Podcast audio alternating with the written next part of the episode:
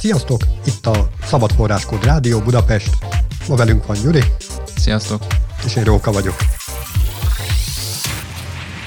Ma a szabad forráskódokról lesz szó. És a szabad internetről. És arról is. Arról mi? Arról az, hogy aki figyelmel kísérte itt a híreket a TikTok kapcsán, az hallhatta, is olvashatta, hogy most volt nemrég március vége felé a TikTok vezérigazgatónak a jelenése az amerikai kongresszus előtt, mégpedig a fő téma a TikTok betiltása Amerikában. Hogy micsoda, egy komplet ilyen szoftver platformot, vagy ilyet betiltanak? Igen, pontosan.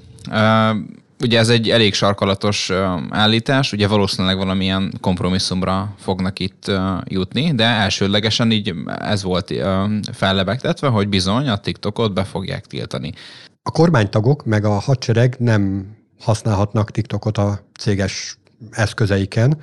Mondjuk eleve, hogy céges eszközön ilyen szórakoztató platformot, tehát ez is olyan necces volt, de mindegy, oké, tehát ott, ott betiltották, és akkor most ennél is tovább mennek, és már a többi embereknek sem engedik. Igen, tehát ez pontosan, hát hasonlóan néz neki, azért nem pontosan, de hasonlóan néz neki, mint amikor 2009-ben Kínában nyáron betiltották egy tüntetés után a Twittert és a Facebookot, és ugye ezt úgy kell elképzelni, hogy full elérhetetlen volt a két platform, hogy a kínai IP címekről különböző ilyen VPN szolgáltatásokkal ez, ez megkerülhető, viszont ez, ez azért eléggé ilyen szürke zónába, sőt, akár még ilyen illegális zónába is mozoghat, hogyha Kínából ugye ilyen, ilyen eszközöket szeretnénk elérni. Tehát itt, itt hasonló lenne itt valószínűleg Amerikában is ez a, ez a szabályozás, lehet, hogy nem ilyen sarkalatos, meg lehet nem ilyen, nem ilyen durva módon, de, de ilyesmit képzelnek el.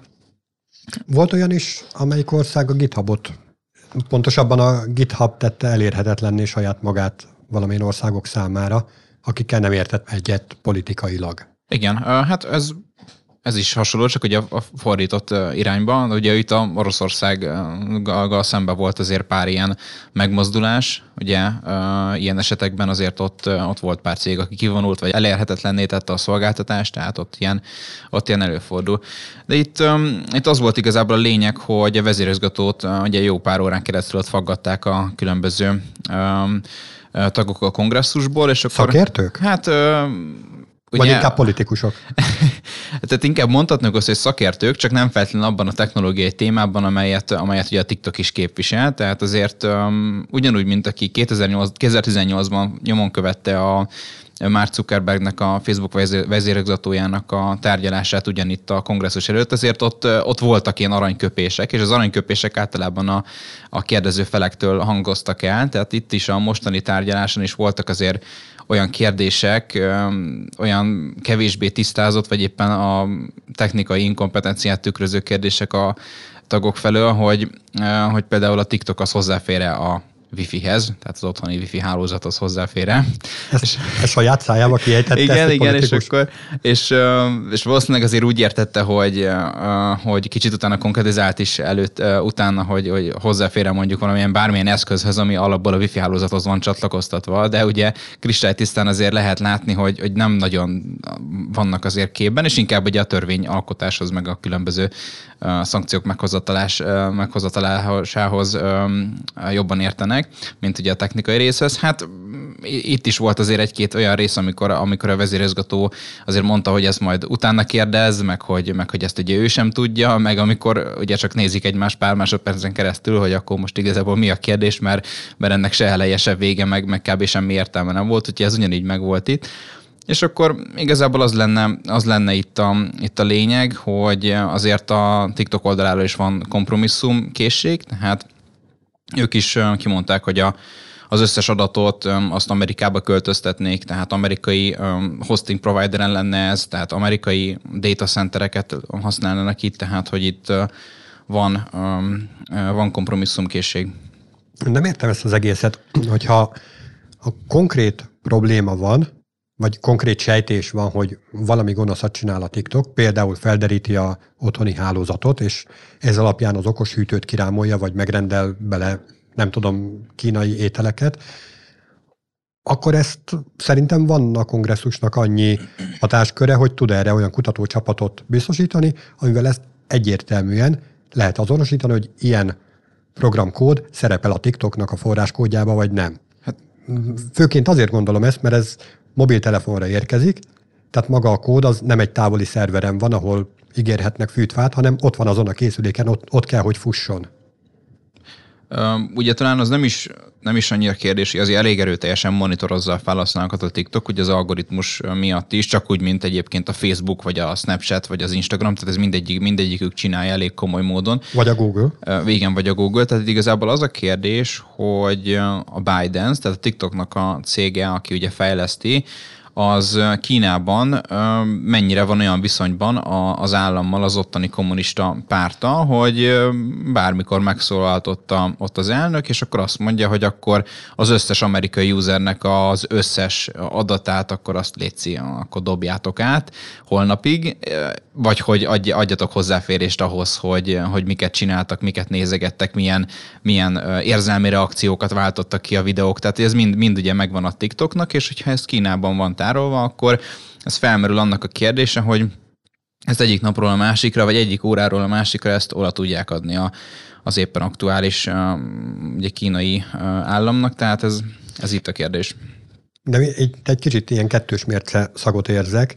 Ugyanez nem probléma, amikor amerikai cégektől szeretnék megtudni a hárombetűs ügynökségek ugyanezeket az adatokat, akár európai felhasználókra vonatkozóan? Igen, hát ez teljesen jogos kérdés, és, és valami ilyesmit, ilyesmit ilyen, ilyesmi véleménycikket olvastam én is, meg ezen a véleményem vagyok én is, hogy, hogy azért itt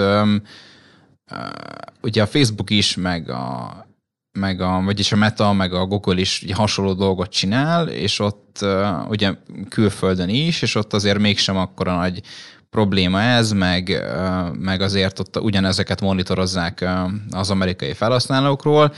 Itt, um, itt azért van egy jó, jó adag ilyen politikai feszültség is azért a két um, állam között, tehát itt azért ezt is meg lehet, meg lehet figyelni, meg azért az is megfigyelhető, hogy azért Kínában mégiscsak azért kicsit komolyabb, vagy hát ugye egy kommunista rendszer van gyakorlatilag Kínában, azt, aztán ugye ezzel nem szimpatizál abszolút teljesen értetően a, az amerikai kormány sem, és akkor van egy erős konfliktus a két állam között. Szóval ez valószínűleg lehet, hogy egy ilyen példastatuálás is lenne a különböző kínai cégek számára, hogyha esetleg USA-ban szeretnétek terjeszkedni, akkor vagy úgy lesz megoldva, hogy akkor itt van minden tárolva, vagy kb. sehogy, de ugye ez is, ez is felmerült, tehát lehetséges helyzetek amúgy az az, hogy vagy végleges, vagy végleges bebandolás, vagy, vagy végleges band adnak a TikTokra, vagy akkor megveszi egy amerikai cég a TikTokot, és akkor teljes amerikai vezetőség minden Amerikában lesz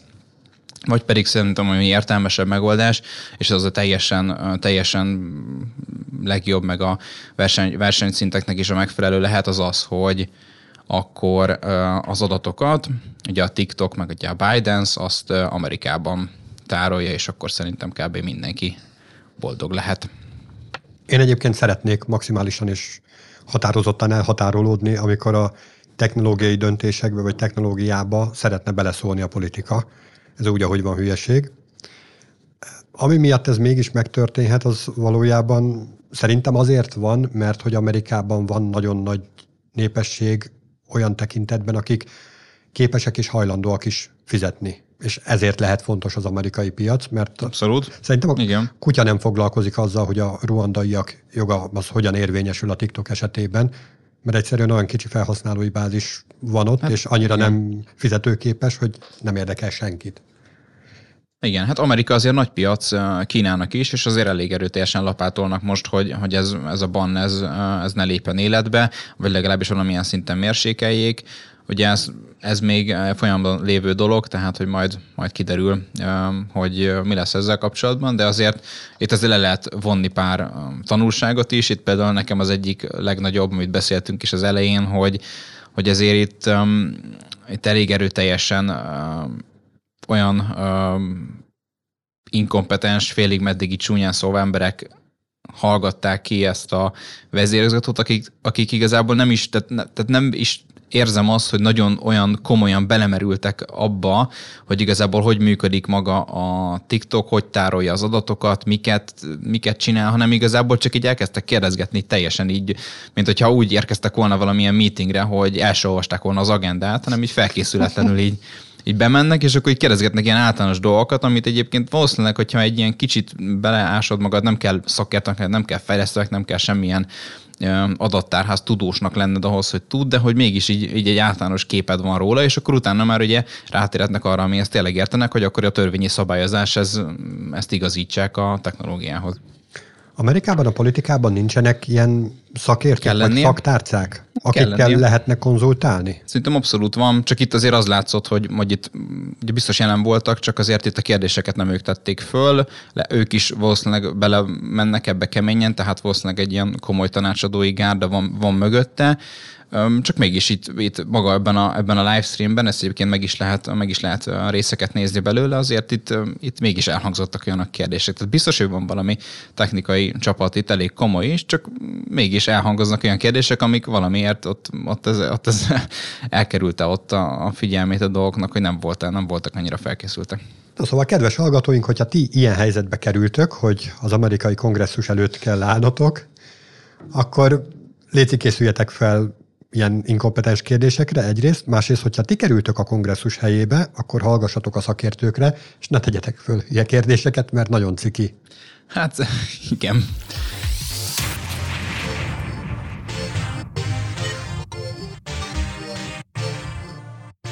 Ha szabad internetről beszéltünk, akkor beszélhetünk eh, open source eh, kódról is, forráskódról is, és eh, Twitterről is, Uh, ugyanis a mostani vezérigazgató bejelentette pár hónappal ezelőtt, hogy uh, open source lesz maga a Twitter, legalábbis egy része, próbálják az algoritmust open source tenni, hogy még szabadabb legyen a közösségi média Ez az Elon platform. Musk, ugye? Így van, uh-huh. így van, így van.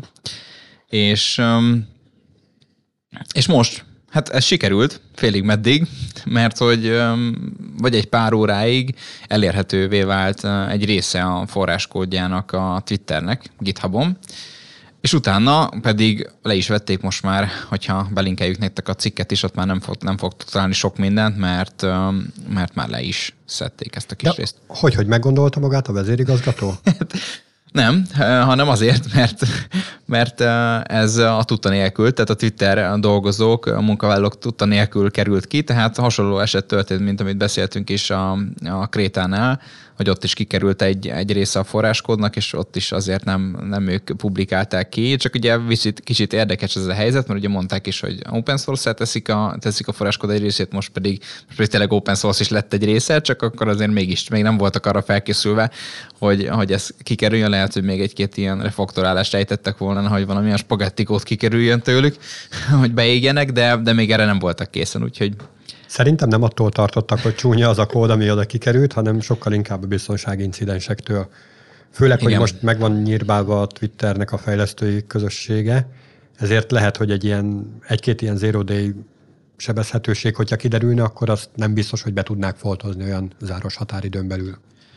Hát igen, um, itt um, azért komoly uh, csökkenés volt a munkavállalók számában és akkor ez feltételezi azt is, hogy azért a security teamből is um, szedtek le uh, embereket, szóval azért uh, itt meg kell nézni, hogy uh, meg kell nekik nézni többször is, amikor olyan dolog van, hogy, um, hogy bármilyen security incidens re fényderülhet. Ugye most az a forráskód um, publikálás, uh, forráskód kikerülés azért um, itt még hogyha olyan, még hogyha csak egy része is a, a teljes rendszernek, azért itt, uh, itt rejtett ilyen jellegű kockázatot. Viszont én emlékszem, hogy a krétát azt több napig, vagy akár több hétig is elérhetővé tették a, a GitHubon, mire leszették, most, most már talán nem elérhető, és azt, azt nem is akarták open source tenni, ezt viszont open source akarták tenni, mégis nagyon hamar, tehát amikor bedobtad a cikket, akkor már nem volt elérhető. Igen. És hát akkor ez hogy, hogy, hogy, hogy ilyen hamar le tudták szedni? Itt több dologra lehet gondolni, akár arra is, hogy hogy GitHubnak van valami automatizmusa, ami ezt vizsgálja, csak valamiért mégis ezen átesett, ezen, tehát mégiscsak elfélelt ez a dologot, tehát nem érzékelte azt, hogy ez egy olyan kód, ami, ami, ami akár egy privát repóz is tartozhat, mert um, azért lehet, hogy a Twitternek uh, ugye az egész belső forráskodja simán lehet, hogy egy GitHub felhőbe van benne, ugye egy privát GitHub felhőbe, és, um, és akkor ezt valahogy, valahogy menedzseri a GitHub, hogy a, a tényleg azok a kódok, amelyek uh, privát céges előfizetéshez tartoznak, akkor azok ne tudjanak kikerülni, és erre biztos van valamilyen automatizmusuk. Erre tudnék feltételezni. Természetesen nem tudom, hogy a Twitter az hol tárolja a, a forráskodját, vagy akár on-premise, vagy akár cloudban tárolja, ezt nem, nem tudjuk, de egy ilyen lehet. Másrésztről pedig egy olyan, hogy ez egyből, egyből kiderült, egyből látták, egyből um, észrevették a Twitternél, hogy, um, hogy ez, ez kim van, és akkor gyorsan oda szóltak, hogy akkor Na, ezt most, uh, hogy ezt tényleg ki akartátok Covid? igen, igen, hogy, ez, hogy ezt akkor le kéne, le kéne venni. És um, azért itt felmerül bennem az a félig meddig költő kérdés is, hogy itt a Twitternél, tehát hogyha tényleg ez a open source közösségi média lesz majd itt a jövőben az irány, hogy megismerhesse a felhasználó azt, hogy, hogy, hogy igazából az algoritmus az hogy működik, akkor hogy fogják tudni azt megoldani, hogy a forráskód az kikerül, és mégis ugye, ahogy mondtad is, a security incidenseket ki tudják szűrni. Hát ez tök egyszerű, hát minden alkalmazást így kéne fejleszteni. Tehát az a, van egy ilyen fajta kifejezés, hogy biztonságérzet így furcsaság által, vagy tehát hogy a titkok azáltal nyerünk biztonságot, hogy nem ismert az, hogy hogyan dolgozunk. De ez egy tök hamis biztonságérzet, mert ez bármikor, akár próbálgatással, vagy bármilyen módszerrel felfedhető. Valódi biztonságot akkor fogunk nyerni, hogyha a kódunkat az open source-nak köszönhetően nagyon sokan át tudják vizsgálni, uh-huh. és senki nem talál benne olyan fajta kivetnivalót, hogy ezt meg lehet törni. Uh-huh. Tehát így lesz biztonságos.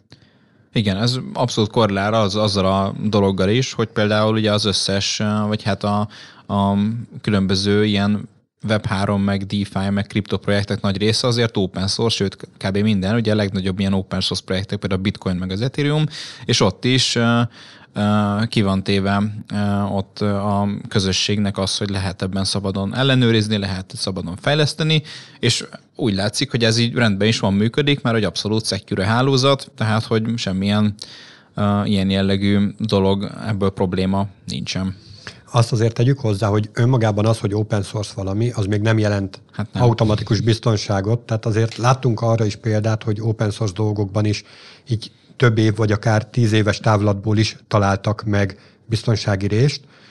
Hogyha valaki rossz indulatú támadó fedezi fel, ő nyilván nem fog erről szólni, vagy uh-huh. eladja valahol, mondjuk az Ethereum-on, de hogyha valaki jó indulatból megnézi és megtalálja ezt, és, és beküldi a javítást, annak mindenki tud örülni, és így egy sokkal nagyobb fejlesztői közösséget tudhat magának, nem csak a Twitter alkalmazottakat, hanem a, akár a másokat is.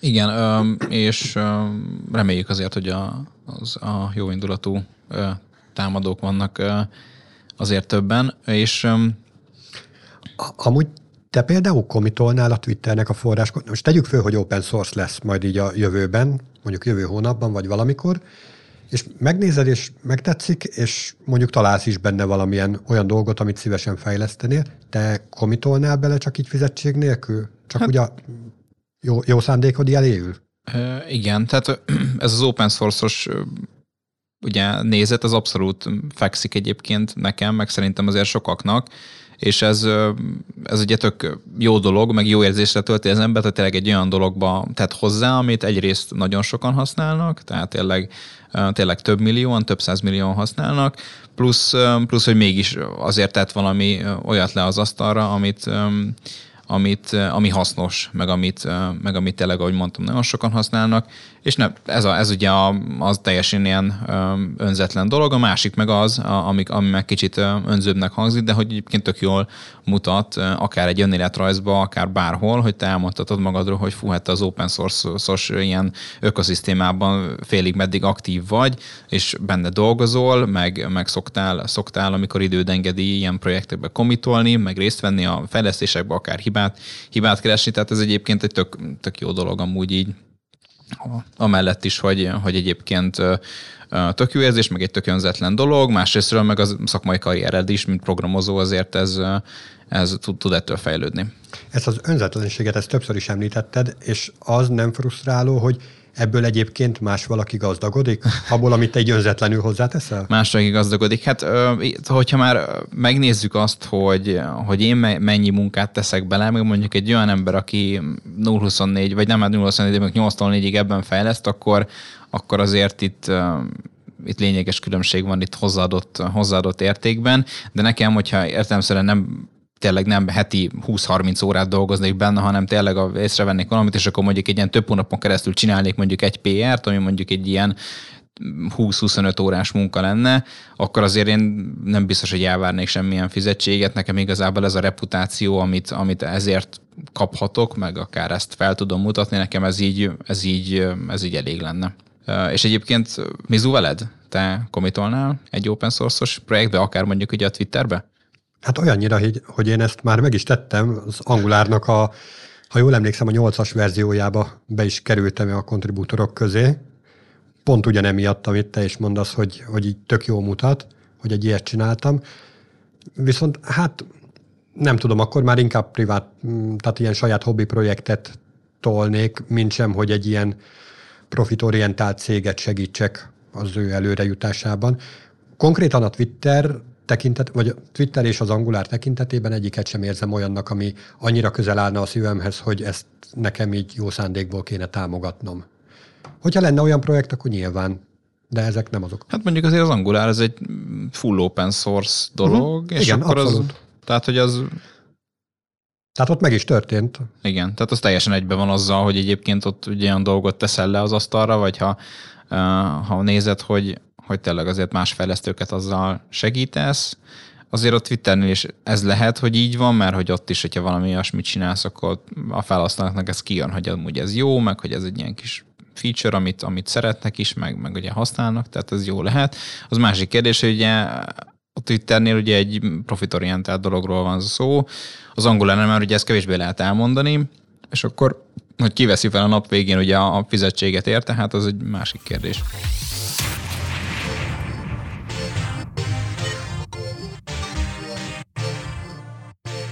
Ugye most így a szabad internet rádióban egy csomó szabadság megnyírválásról beszéltünk, akkor lehet, hogy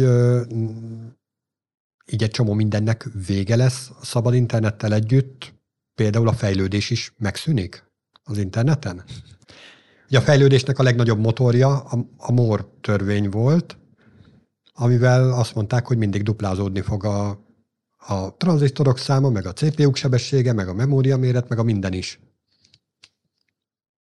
Igen, és egy idő után azért már lehet látni, hogy, hogy a MOR törvény az, az valószínűleg kicsit módosítani kell, mert hogy ez a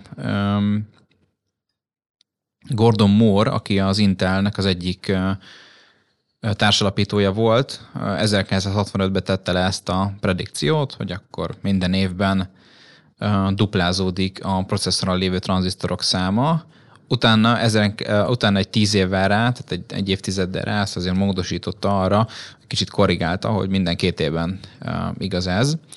És azért látni lehet, hogy ennek már ugye vége felé járunk, tehát azért már ez nem feltétlenül igaz, hogy minden, minden második évben duplázódik. És, és most hát azért is hoztuk be ezt az adást, mert most volt um, 94 éves Gordon Moore, és most um, nemrég, itt március vége felé halt meg, és pont így a munkásságát feldolgozó cikket olvasgattuk. És rávezetve erre, hogy, hogy egyébként mi lesz ugye a technológiai fejlődéssel, hogy, hogyha ez egy idő után már fizikailag is kb.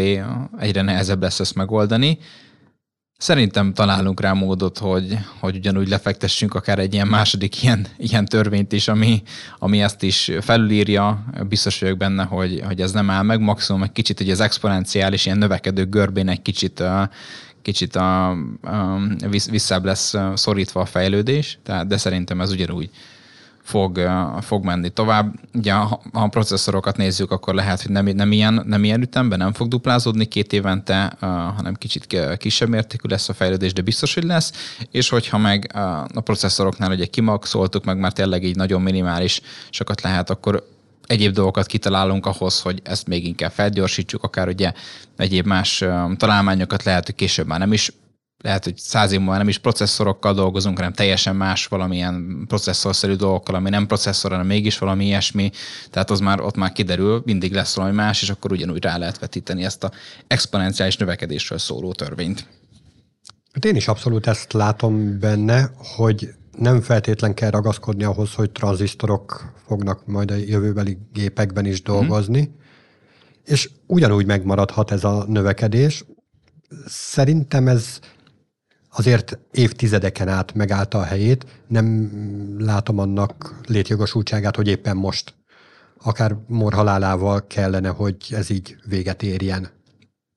Meg az is volt, um, volt egy vicces kijelentése azért um, a Gordonnak, hogy, hogy amikor ezt a, ezt a predikciót letette az asztalra, tehát amikor ezt kimondta, akkor uh, utána a módosításon kívül nem is, nem is tett még egy ilyen predikciót, tehát mondta, hogy ha már egyszer letett egy ilyet, uh, vagy egyszer kimondott egy ilyen uh, sikeresnek mondható, mondható jóslatot, akkor, akkor nem fog még egyet, még egyet kimondani. Na hát akkor ő megfogadta, hogy a csúcson kell abba hagyni. Igen, igen, és azért tehát tényleg így a, az Intelnek a, a vezetőségében volt így kezdetektől, kezdetektől fogva, utána már azért visszavonul, de ő tényleg így benne volt abban, a, abban az ökoszisztémában, abban a ilyen erában, amikor ezek a, ugye az Intel processzorok az elején olyan elterjedtek. Egyébként vannak olyan jövőkutatók, akik úgy spekuláltak, hogy nagyjából 600 évben határozták meg a törvénynek a végső élettartamát. Az kemény. Úgyhogy hogy van itt még fejlődési lehetőség, és itt úgy tűnik, mintha most még csak az ilyen golyós abakusz szintjén állnánk, hogyha uh-huh. így előre nézünk. Igen, hát lehet, hogy ők már nem, a, nem biztos, hogy ebben a tranzit, tranzisztoros architektúrában gondolkodnak, hanem lehet, hogy már hogy ez igaz lesz, csak valahogy más, más technológiával, tehát lehet, hogy nem is, amit most gondolunk mondjuk egy processzorról, hogy akkor, hogy akkor az hogy épül fel, az a jövőben nem biztos, hogy 5 év múlva, meg 10 év múlva, de lehet, hogy ilyen évtizedek múlva teljesen máshogy, máshogy fog kinézni, akár valamilyen DNS-eket használunk erre, vagy bármi ilyesmi, ugye az is hasonlóan működhet, meg, meg egyéb ilyen biológiai dolgokat akár, amiben akár bele sem merünk gondolni, tehát hogy ilyen teljesen ilyen a mostani tudományállása szerint teljesen elvetemült ötletnek tűnik, de hogy simán lehet, hogy egy ilyenben fogunk, fogunk majd később már dolgozni. És akkor ott ez, ez ugyanúgy rá lehet vetíteni ezt a, ezt a exponenciális növekedést. És hát ahogy említettük, a technológiai fejlődés sem áll meg, ahogy mi sem. Találkozunk a következő adásban. Sziasztok! Sziasztok!